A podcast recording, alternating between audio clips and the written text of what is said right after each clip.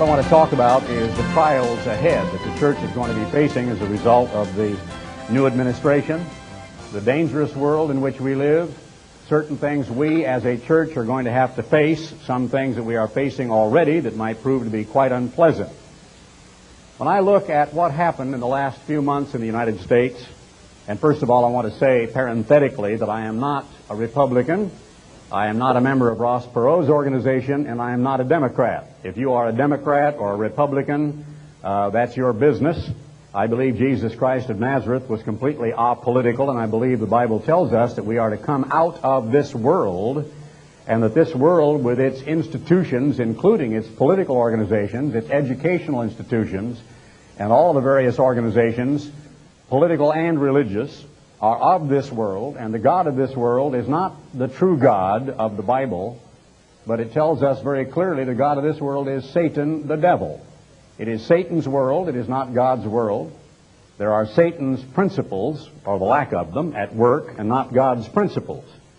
Here we are in a world with the United States tottering on its last legs economically. We are absolutely broke as a nation. If you operated your business the way this government operates its business, you would have declared bankruptcy a long time ago.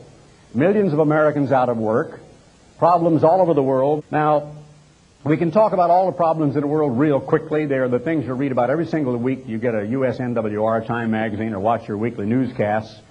The man who was elected to the White House, six out of ten Americans didn't want him there. Four out of ten did, and he's there anyway. Now that he has taken office, I am amazed. I'm not only amazed, I'm outraged, and I am using biblical prophecies to back up what I want to say to you today about the fact that this gentleman, who went to a church service hours before he was inaugurated, in which ceremony he put one hand on the Bible and raised the other hand to heaven and said, So help me God. And he has stirred up the biggest flap, the biggest national debate almost of decades because the very first thing he wants to do is not deal with taxes, not deal with the economy, not deal with the millions of Americans that are out of jobs, not deal with taking from the rich and giving to the middle class and the poor, not deal with the sagging infrastructure, not deal with any of the problems I've mentioned to you, not the least of which is the burgeoning powers of Germany and Japan and the debate raging there over their post-war constitutions that will begin to allow them to send troops abroad to become the policeman of the world to replace the United States as the only remaining superpower and the policeman of the world.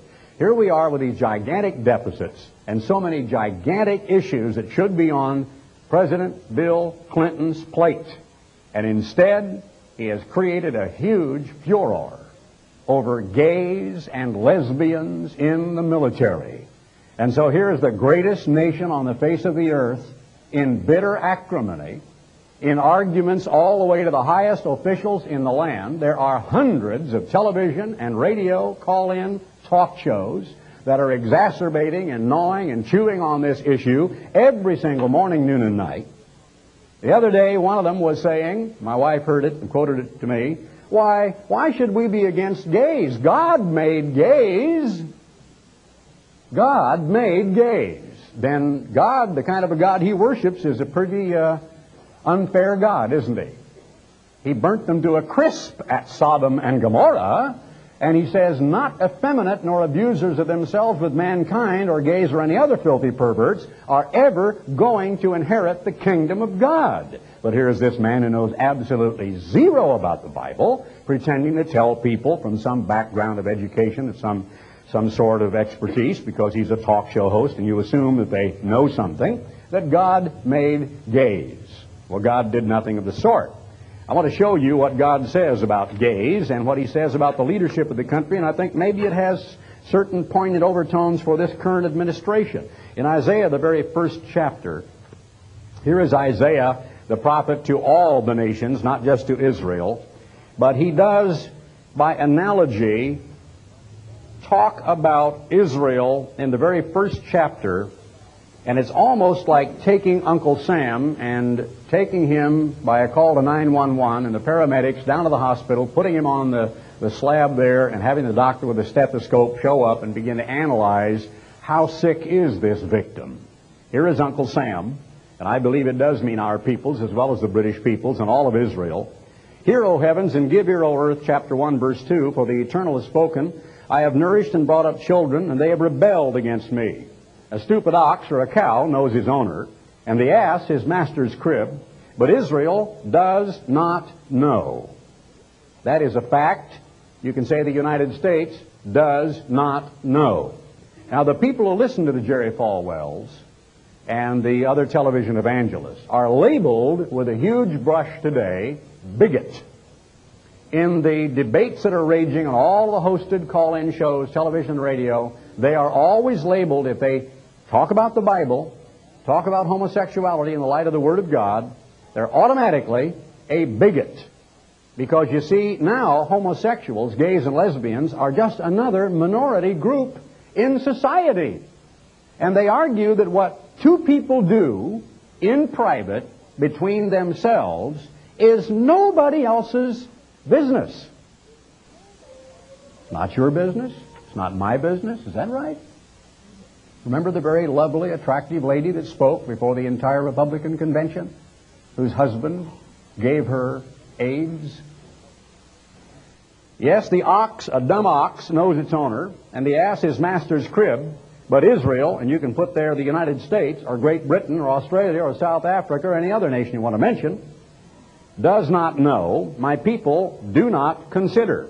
A sinful nation, a people laden, burdened with iniquity. He talks about drawing sin, as it were, with a cart rope. Like you've got a heavy burden behind you filled with the sins of the nation, and you're just dragging it down the street. Children that are corrupters. They have forsaken the eternal. They have provoked the Holy One of Israel unto anger. They are gone away backward.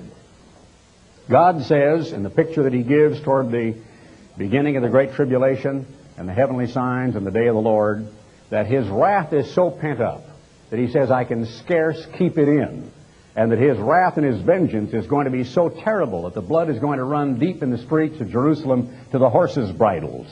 I intend to explain, and I wouldn't even want to go into it here. You can read it in print in the privacy of your home because it's simply too grotesque to get into the clinical reasons why the people who are indulging in sodomy are putting a man-made, in that sense, disease out here for the whole general public to enjoy, which may end up killing as many of us as the Black Death or the bubonic plague in the Middle Ages and Great Britain in the 16th or the 15th century. Now, probably some, at some point in time, some man is going to lead a horse down the, down the aisle and say, I want to marry the horse. Uh, probably one of these days you're going to hear of a bunch of people who decide we're the American Society for uh, the pr- protection of those who love sheep. Uh, because it is so grotesque, I just don't know why isn't it? Think about it.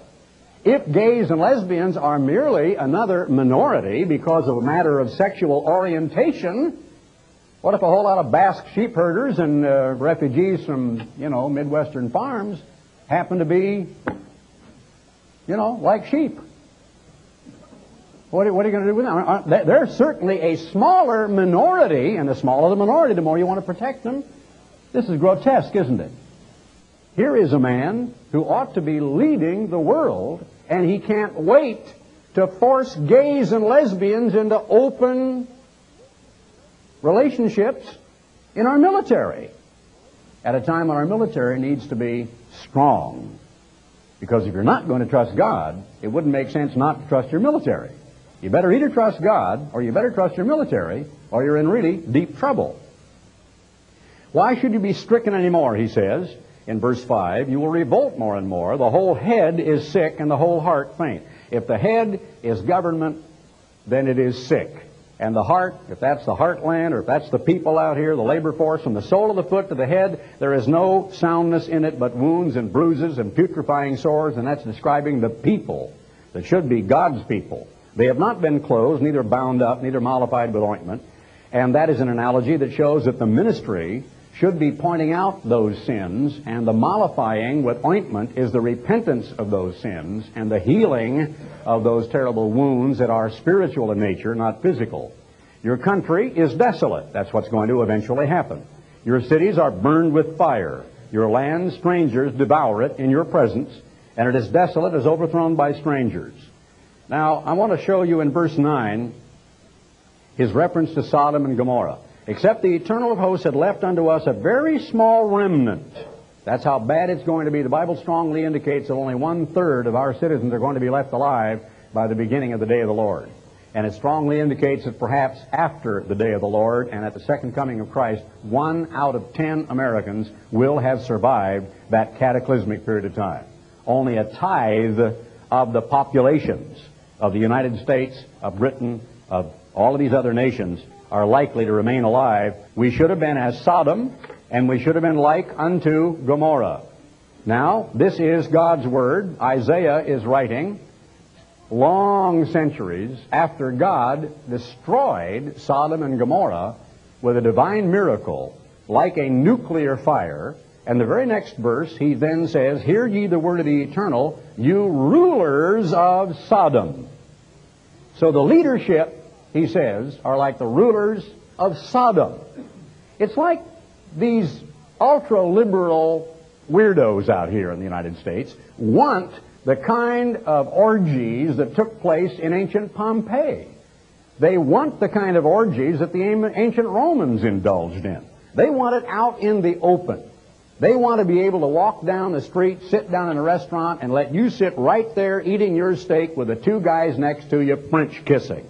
That's what they want, and that's what they're about to get. In one of the parties in Washington, D.C., on the night before the inauguration, one of the inaugural balls, there was a group of these gays and lesbians, and they were saying, Here, here, we are queer, and now we're in the White House. And they were saying, Hey, hey, we are gay, and now we're in the White House. And they had their placards, and they were demonstrating. The other day I happened to tune in. I never watched these people, but going by, I saw one of these talk shows, and I'm just about to go out the door. There was some homosexual there, obvious, a simpering, trying to pretend that he was a little girl, lisping his words. Women don't talk that way. Only men that want to imitate other men who think they're imitating women talk that way. I've never met a woman in my life says, "Hi, how are you?" I never, I never in my life have met a woman that talked to me that way. But you meet men. Well, this guy was simpering like this, and he was crying, and he was talking of how his gay lover had died of AIDS in the hospital, and he was sniffing, and, and his mother, I was there in the hospital room, and his mother told me to get out. And the camera panned up to that audience, and here was a good looking young blonde girl, everybody's all American, corn fed Kansas high school homecoming queen daughter, good looking blonde girl, just crying, wiping her eyes. She was in total sympathy with this queer, I mean, this homosexual. I'm trying to learn to quit calling him queer. It makes him mad, so I, you know, I, I don't necessarily. And some of them, you know, they'll do you bodily uh, harm if they can. So you got to be careful. But anyway, she was there in great sympathy. And uh, I guess she thought, well, you know, he wouldn't take a second look at me. I'm a good-looking blonde girl. He loves some ugly old man, but that's all right. It's hard to understand, isn't it? the place to which we have come. Now, why does the newly elected President of the United States have to take a giant step straight into the cesspool? It's hard to understand. With all these other issues, with these gigantic problems, not the least of which was his continual exacerbation of the problems in the economy. Did you hear him the other day when somebody finally asked him about the fact that the economy apparently is much better than he said it was? Well, uh, he hemmed and hawed and looked down and said, We still have a long way to go. And then just that was the end of that answer. But it showed a political cartoon I talked about last week where it showed just the feet of George Bush, and he was being hung, obviously. He was hanging there in his office. And the liberal media were pictured down below, and it said as a caption, Oh, we're sorry about that, George, that we, we didn't report this when actually the economy turned around back in March. Sorry for the lynching, George. But you know, that was a big issue, wasn't it? The economy. Now the media tells us that the economy actually began to turn around back in March. But in the meantime, Bush received a lynching, and Clinton is in the White House, our first baby boomer. And instead of going back after he's dead and finding out whether Ike had a thing with his driver in England, This guy admits to about 10 to 12 years of a, of a problem way before he even gets into the White House. Now, if you think that there isn't a decision made somewhere in the privacy of the Clinton bedroom in Little Rock about just who is going to decide what, you better think again. This is compromise in a capital C, compromise in spades, right? This guy's wife knows it all, right? They have had to make some kind of an accommodation, correct? Do you think that he is able to say, Hillary, sit down and shut up? You got another thing coming. The fact that she is moving an office into the west wing of the White House, and the fact that he made a statement, to which I take great exception, to the media, that she is going to sit in on cabinet meetings because she, he said, knows a great deal more about that kind of stuff than I do. Now, wait a minute. Think about that for a minute. Either that is a terrible put down, either he is patting Hillary on her pointed little head, saying, you know, being condescending, saying, well, she knows more about that stuff, haha, than I do, meaning not really. That's one way you can take that in human nuance. Or it means she really does know more about what he calls that stuff, which makes him ignorant and her extremely intelligent, and that she's actually the one that's going to sit in on and kind of rule over cabinet level meetings. I think the latter is probably closer to the truth. Now we come to the next scripture I want to read in chapter 3 and verse 9. The show of their countenance does witness against them, and they declare their sin as Sodom. They hide it not. what are we doing now? We're saying, Queens, out of the closet, into the bright light of day, wear your uniform, and uh, march off to the Navy, to Marine Corps. As I've said, uh, being sarcastic about it, you can see the day coming when these guys will raise up in a sandbag pillbox and see some handsome German coming toward it and say, I don't want to kill him, I want to kiss him. You know, they'll say, charge, men. You can just see it. I mean, it's unbelievable. You stop to think about that. Hear the word of the eternal, you rulers of Sodom. Give ear to the... Oh, I read that. And then in verse uh, 9, they declare their sin as Sodom, they hide it not. Woe unto their soul, for they rewarded evil unto themselves. Say to the righteous, to the righteous, that it shall be well with him, for they shall eat the fruit of their doings. Woe unto the wicked, it shall be ill with him, for the reward of his hand shall be given him. As for my people, it leads directly into that thought, children are their oppressors, and women rule over them. O my people, they which lead thee cause thee to err, and destroy the way of your paths. You study the time of the judges, the time of the kings of Israel, when there was a bad king like Manasseh that went into all kinds of orgiastic, pagan, sexually oriented religion, including even sacrificing children to Baal. Then God destroyed, plagued, caused people to be massively deported, caused people to be killed by the tens of thousands, and Israel suffered. The nation suffered.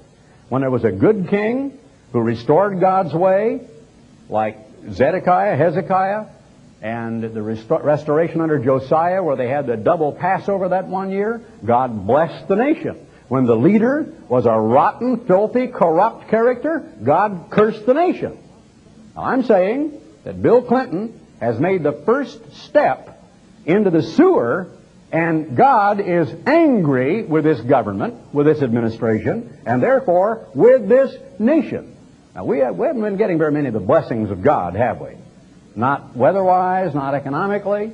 We've had some of the biggest disasters in the history of the country in the homestead situation in Florida, in those terrible floods out in the west coast and so on. And that is an economic bill that is going to be paid, of course, in more red ink for years to come as the government declares them emergency disaster areas and comes up with more, uh, as I say, just printed money that doesn't have any basis in anything.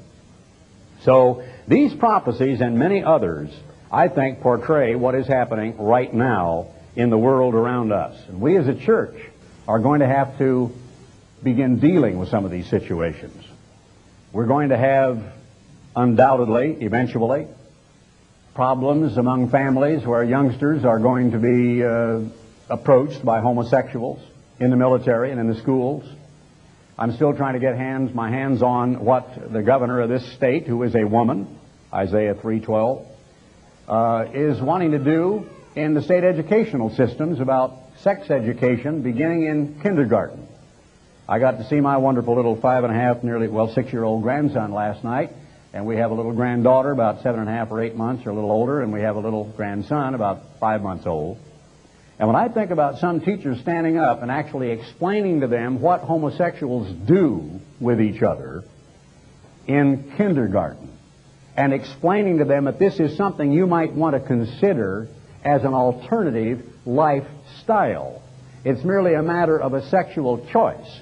Then I can get so blind furious that I can probably be guilty of a sin because of what I want to do to such a person that would dare to put that into the mind of my grandson. And I've got to ask God, please forgive me for these hostile thoughts I'm thinking, because I'd like to grab a hold of this person and teach him something with a short chunk of two before. And instead of just being, well, just go ahead and just teach my grandkid about what it means to be a homosexual, you know, it just, it galls you.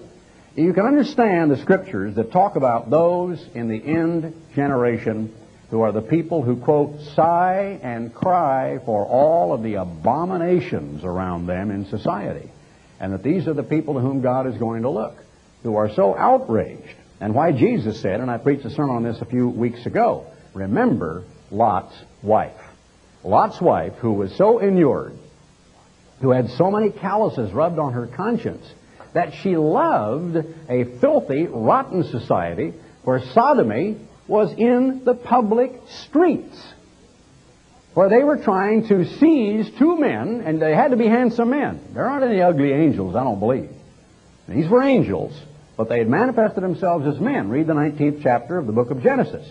And these men wanted to drag them out of Lot's house and assault them, gang rape, right on the steps in the street, right out there in public. And when God narrowly caused that family to escape by blinding those characters and told her, don't look back, she looked back yearningly and longingly missing her home and the bric-a-brac and the familiar things and the streets and the park they used to go to or whatever. You know, you, you put your roots down in your little community, your little part of the society. And she loved it. She liked it. She just couldn't stand to leave it. And she was escaping for her life, and God killed her instantly on the spot. Turned her into not only a perpetual witness and a warning, as some people say with pillar of salt was merely a metaphor for that, but the Bible says turned her into a big block of halite.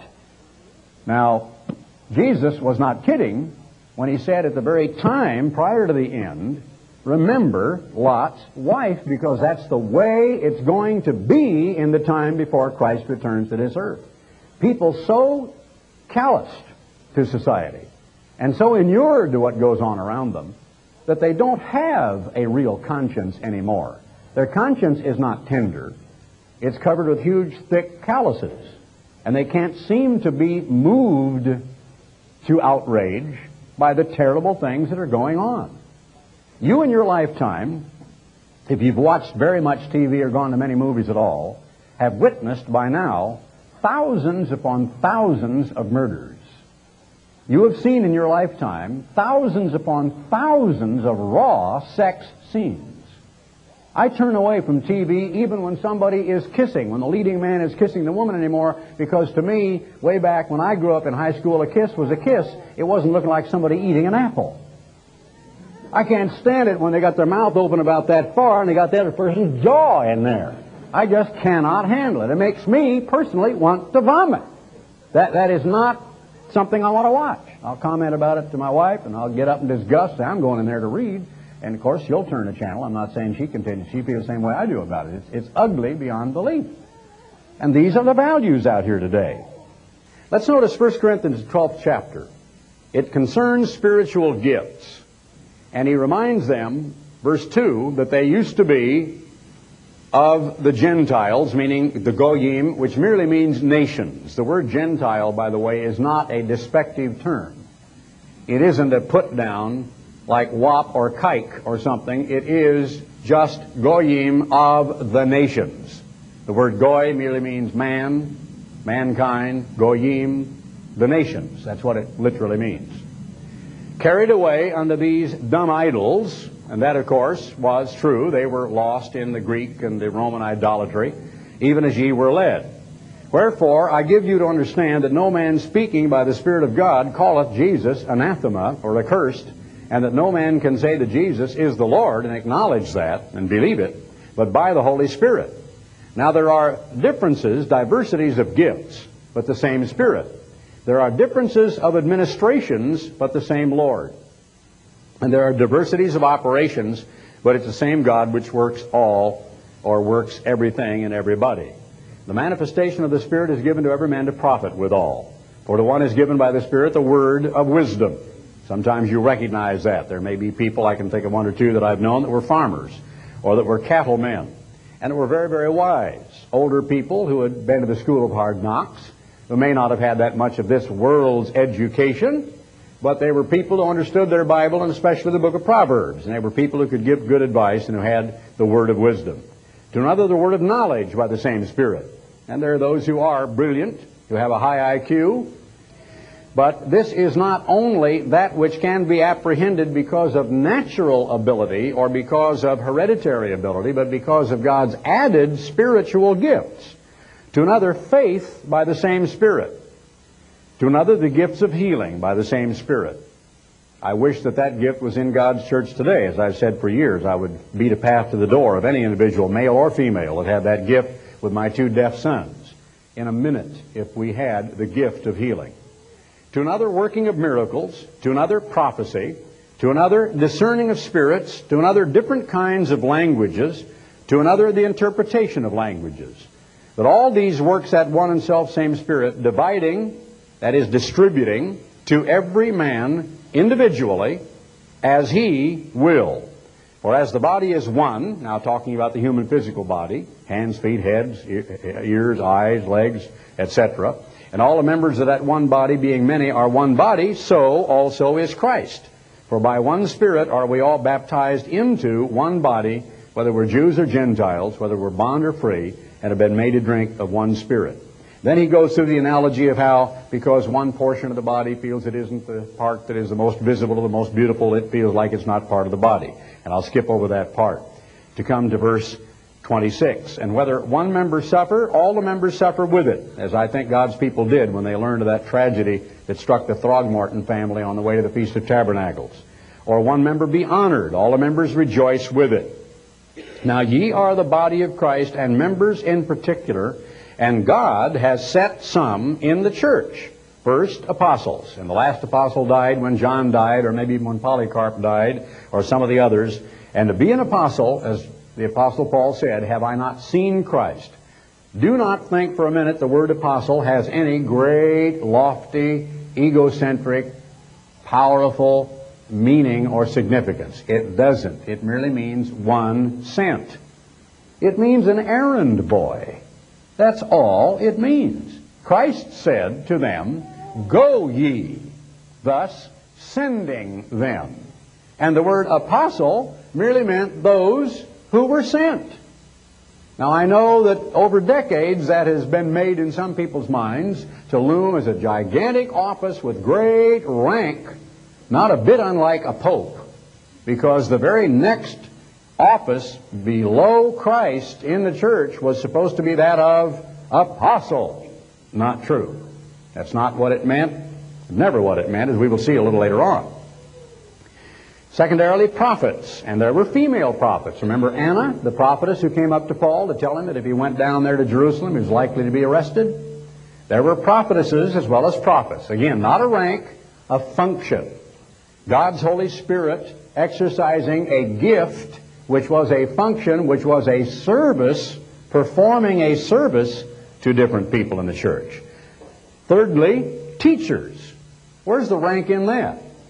Female and male alike. Educated, they understand the Bible, the Word of God, and all kinds of other subjects that they can bring in because the Bible is merely the guidebook. It is not the sum total of all knowledge. It is not intended to be. It is a handbook from God about His creation as to how, uh, why we are here and where we are going and how we're supposed to get there. And it's not supposed to be the last word on everything from wiring telephonic switchboards to uh, computer programming. So there are teachers. After that, miracles. Then, gifts of healings. Helps. What is a help? Somebody who's helping somebody. Do what? Well, anything. From ushering to parking cars to helping a little old lady across the street to serving beans in the line when it's potluck day, I suppose. But helps. Governments, sure, there has to be leadership and there has to be organization or you're going to have nothing but chaos, and God is not the author of chaos or of confusion, but the author of peace, as in all churches of the saints. Diversities of languages. Are all apostles? Obviously not. Are all prophets? Are all teachers? Are all workers of miracles? Have all the gifts of healing? Do all speak with tongues? Do all interpret? Now, what we're going to do, I want you to, to, to draw a big circle in your mind, and that big circle is the ministry.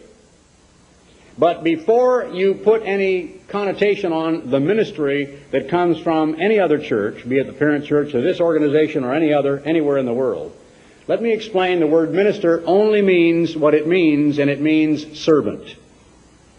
No matter what you think, and many of us have been absolutely brainwashed for decades of our lives that when somebody says, I am a minister of Jesus Christ, that is a high powerful office of rank and power and authority. But how stupid it would sound if someone said, I am a servant of the church. Just takes all that connotation away from it, doesn't it? Well, the word merely means a servant, one who serves. It does not mean an egocentric, autocratic, little Lord Fauntleroy conscious of his great vain power at all. Now, within the service to the church, people who are serving the, the brethren, who are helping, who are helping govern, helping set up chairs, helping park, helping serve beans in the line at potluck, helping little old ladies, helping widows, helping the poor, helping the sick, visiting someone in the hospital. Whatever they are doing to help a brother are elders. Let's turn to 1 Peter, the fifth chapter. 1 Peter, the fifth chapter. There are two words that are used here. Peter uses a word which is called sum presbyteros, uh, or presbyteros, or however you pronounce it in the Greek language, of the presbytery. And the next word he uses is merely presbyter, and he calls himself an older elder, a mature or a, a, a sage or wise old elder chapter 5, verse 1. The elders who are among you I exhort, who am also an elder. Two different words. The elders whom I exhort, that word is presbyters. When he says, I am also an elder, it is sum presbyter, or older elder. Who am also an elder, and a witness of the sufferings of Christ, and also a partaker of the glory that shall be revealed. Notice that he, like Paul, Paul said, Have I not seen Christ? Are you not the seal of mine apostleship in the Lord? Notice that Peter says, a witness of the sufferings of Christ. They had to have been with Christ personally. They had to have been sent by Christ. And that's what apostle meant. It was not an office. It was a function. It was a service. It was a job. It was an appointment to do something, which was to preach the gospel to whole regions, whole nations, as Peter was sent to the Jews and as Paul was sent to the Gentiles. It was not a great rank at all, but a function or an office. And Peter said, I am an elder. And he said, Feed the flock of God which is among you, taking the oversight thereof, not by constraint, but willingly, not for reward, filthy lucre, or money but of a ready mind, neither as being lords over God's heritage, would that ministers could remember that, but being examples to the flock. And when the chief shepherd shall appear, ye shall receive a crown of glory that fadeth not away. Likewise, you younger, meaning younger elders, submit yourselves unto the elder, elder elders, older elders. And that's all the term meant. Now, the term elder came from ancient Israel. It came from the local communities of ancient Israel, where the elders were a body of, like a series of counselors, administrators of a local community who were older men, who were responsible men in a patriarchal society, who sat always at the gate, and it was just like a bench before whom people would come for litigation. And they would decide between various problems and so on as to whose ox did this or whose landmark was where and whose inheritance belonged to whom. And these elders were merely older men that were probably grandfathers and great grandfathers with white beards and white hair who were wise because of their years and their experience. And when the early church started, there were elders all over the towns of Israel. And when some of those men were converted and were baptized, they had been elders for the last 8, 10, 12, 16 years or whatever. And just because they were now servants of the church, they were still elders. Everybody in Israel understood what an elder was. It's like saying an assistant mayor or a mayor or an alderman, or an alderman comes from the same term, by the way. And was just an older man that served in the community. And so elder was not a high office that was put on an 18 year old fresh out of college to go out and, and uh, browbeat a lot of 55 and 60 year old farmers and heads of businesses and, and housewives and grandmothers. But instead was the recognition of a man who was much older, who was wise, who was mature, who was converted, who had a knowledge of God's Word. So he is saying here that there were those who were a little younger and that they had to recognize, though they were, quote, equal in rank, and it's not even rank we're talking about, but function or service, that they ought to defer to the older gentleman because of simple etiquette, deference, respect, love, God's Holy Spirit. And he says, Yea, all of you be subject one to another. So even the elder defers to the younger, and the younger defers to the elder. Now, like in the analogy I gave about marriage back some weeks ago, marriage is not a 50-50 proposition, or else you got a lot about a lot of argument about where those two responsibilities collide. But if it's 100% and 100%, you've got a lot of overlap. The same thing is true in the ministry. If every person in the service of the church is humble and equally submissive to the other, you've got 100% room for overlap and you have no problems. Now, if every human individual in God's church would always want to do the same thing and do it the same way, have a meeting at the same place, at the same time, serve the same kind of menu, have the same kind of song service, listen to the same kind of sermon, listen to the same tape or whatever, there would be no need for anybody to make a decision if it all just happened automatically. But you see, government is when there is a difference of opinion and somebody has to decide. It's that way in a family. It's that way in a business. If you start the business, are you the boss?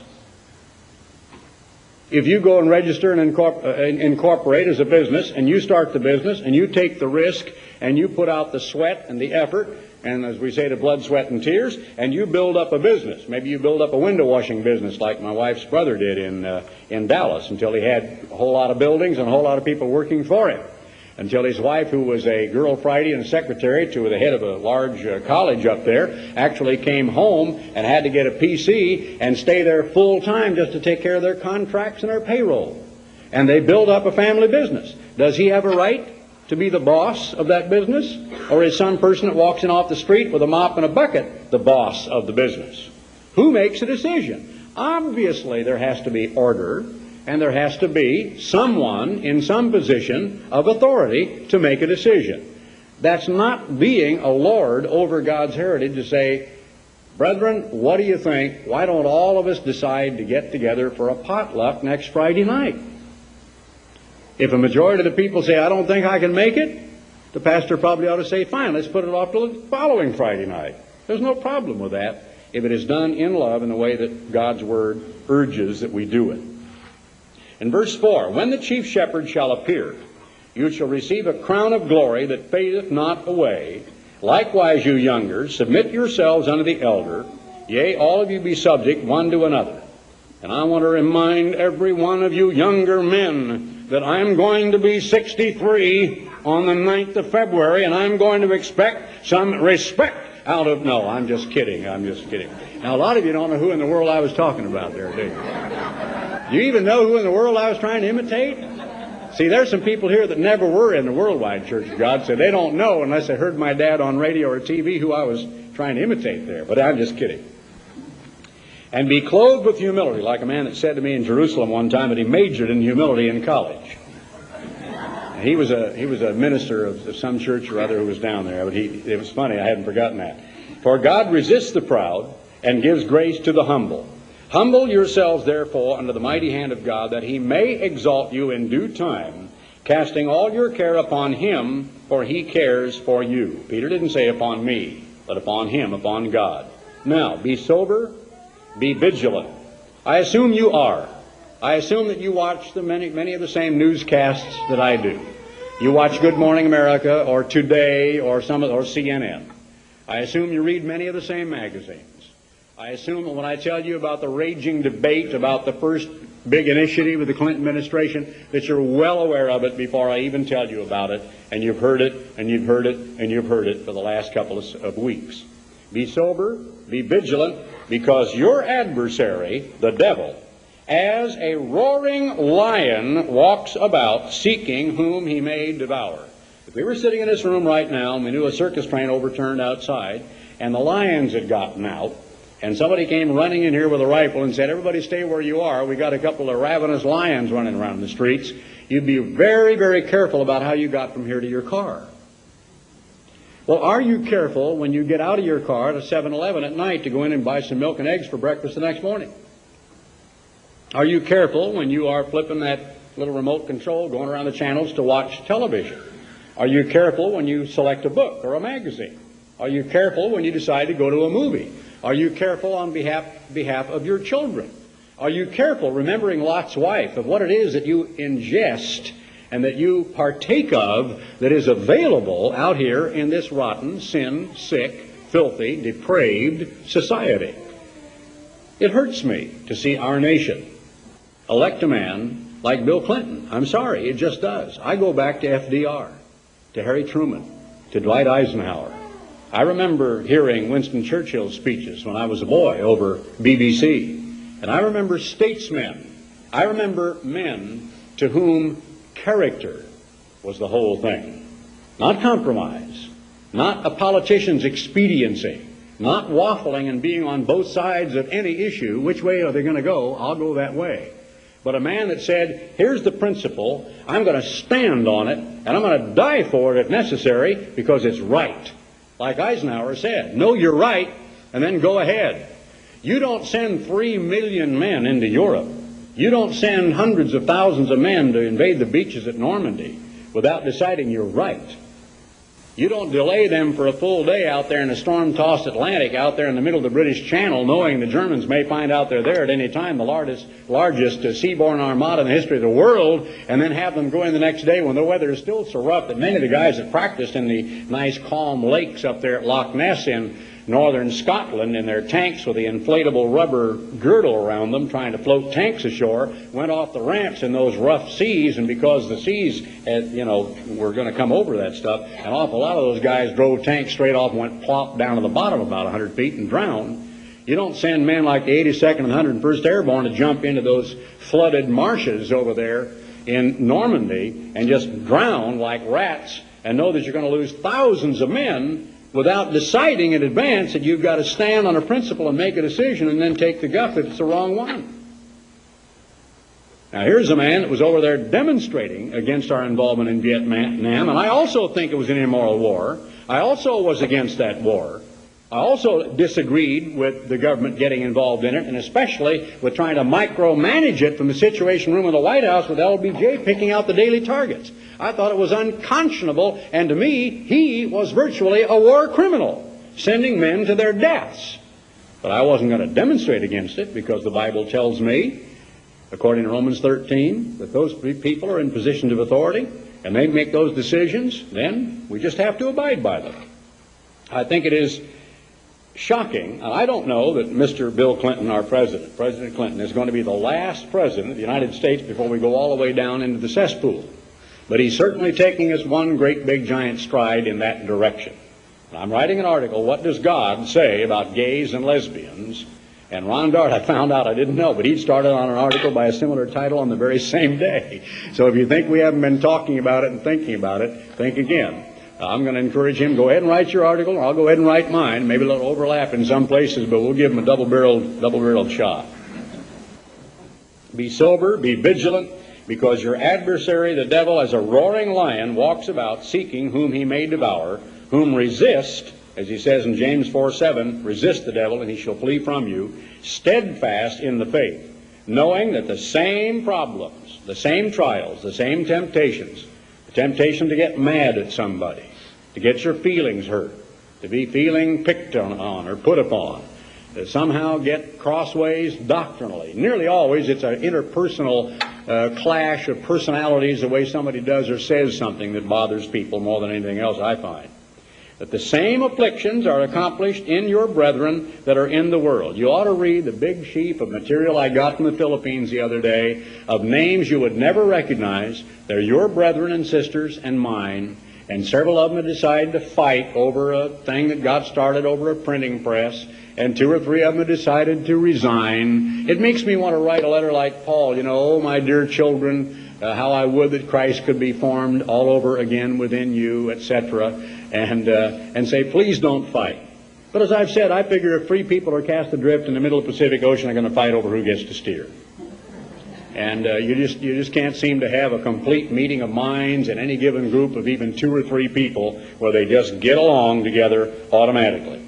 But the God of all grace, who has called us unto his eternal glory, and we can't imagine the glory that awaits us at the time of our resurrection or our instantaneous change. It is unimaginable.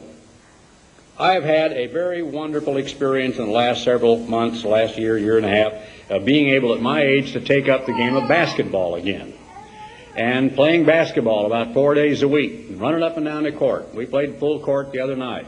And uh, I'm racing up and down that basketball court and staying up with some of these younger people. Some of them are only in their late teens. And uh, I'm feeling pretty good about that.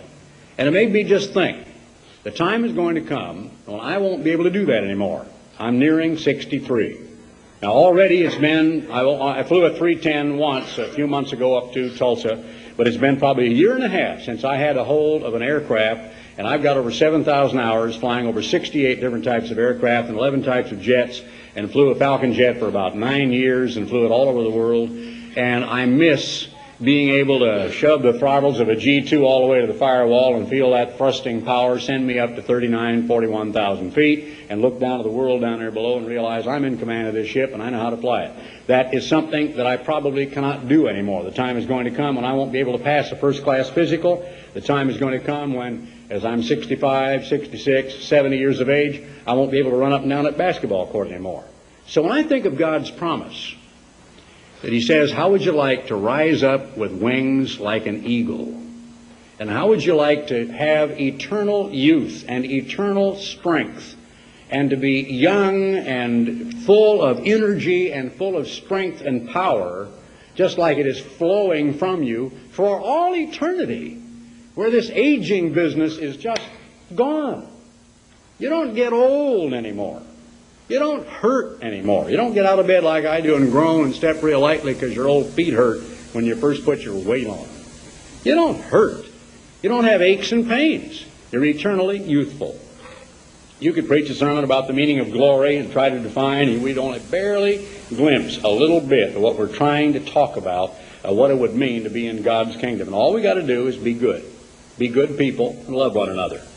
Do what God says in His Word. Don't bicker and don't slander and don't fight, but just cling to one another in love and be God's people and be good people. And we don't have to have an autocratic, shouting, domineering, egocentric priest of some kind to make every one of our little choices for us. We as brethren can cooperate together with helps, governments, administrations, deaconesses, deacons, teachers, and we can be God's church and stay together.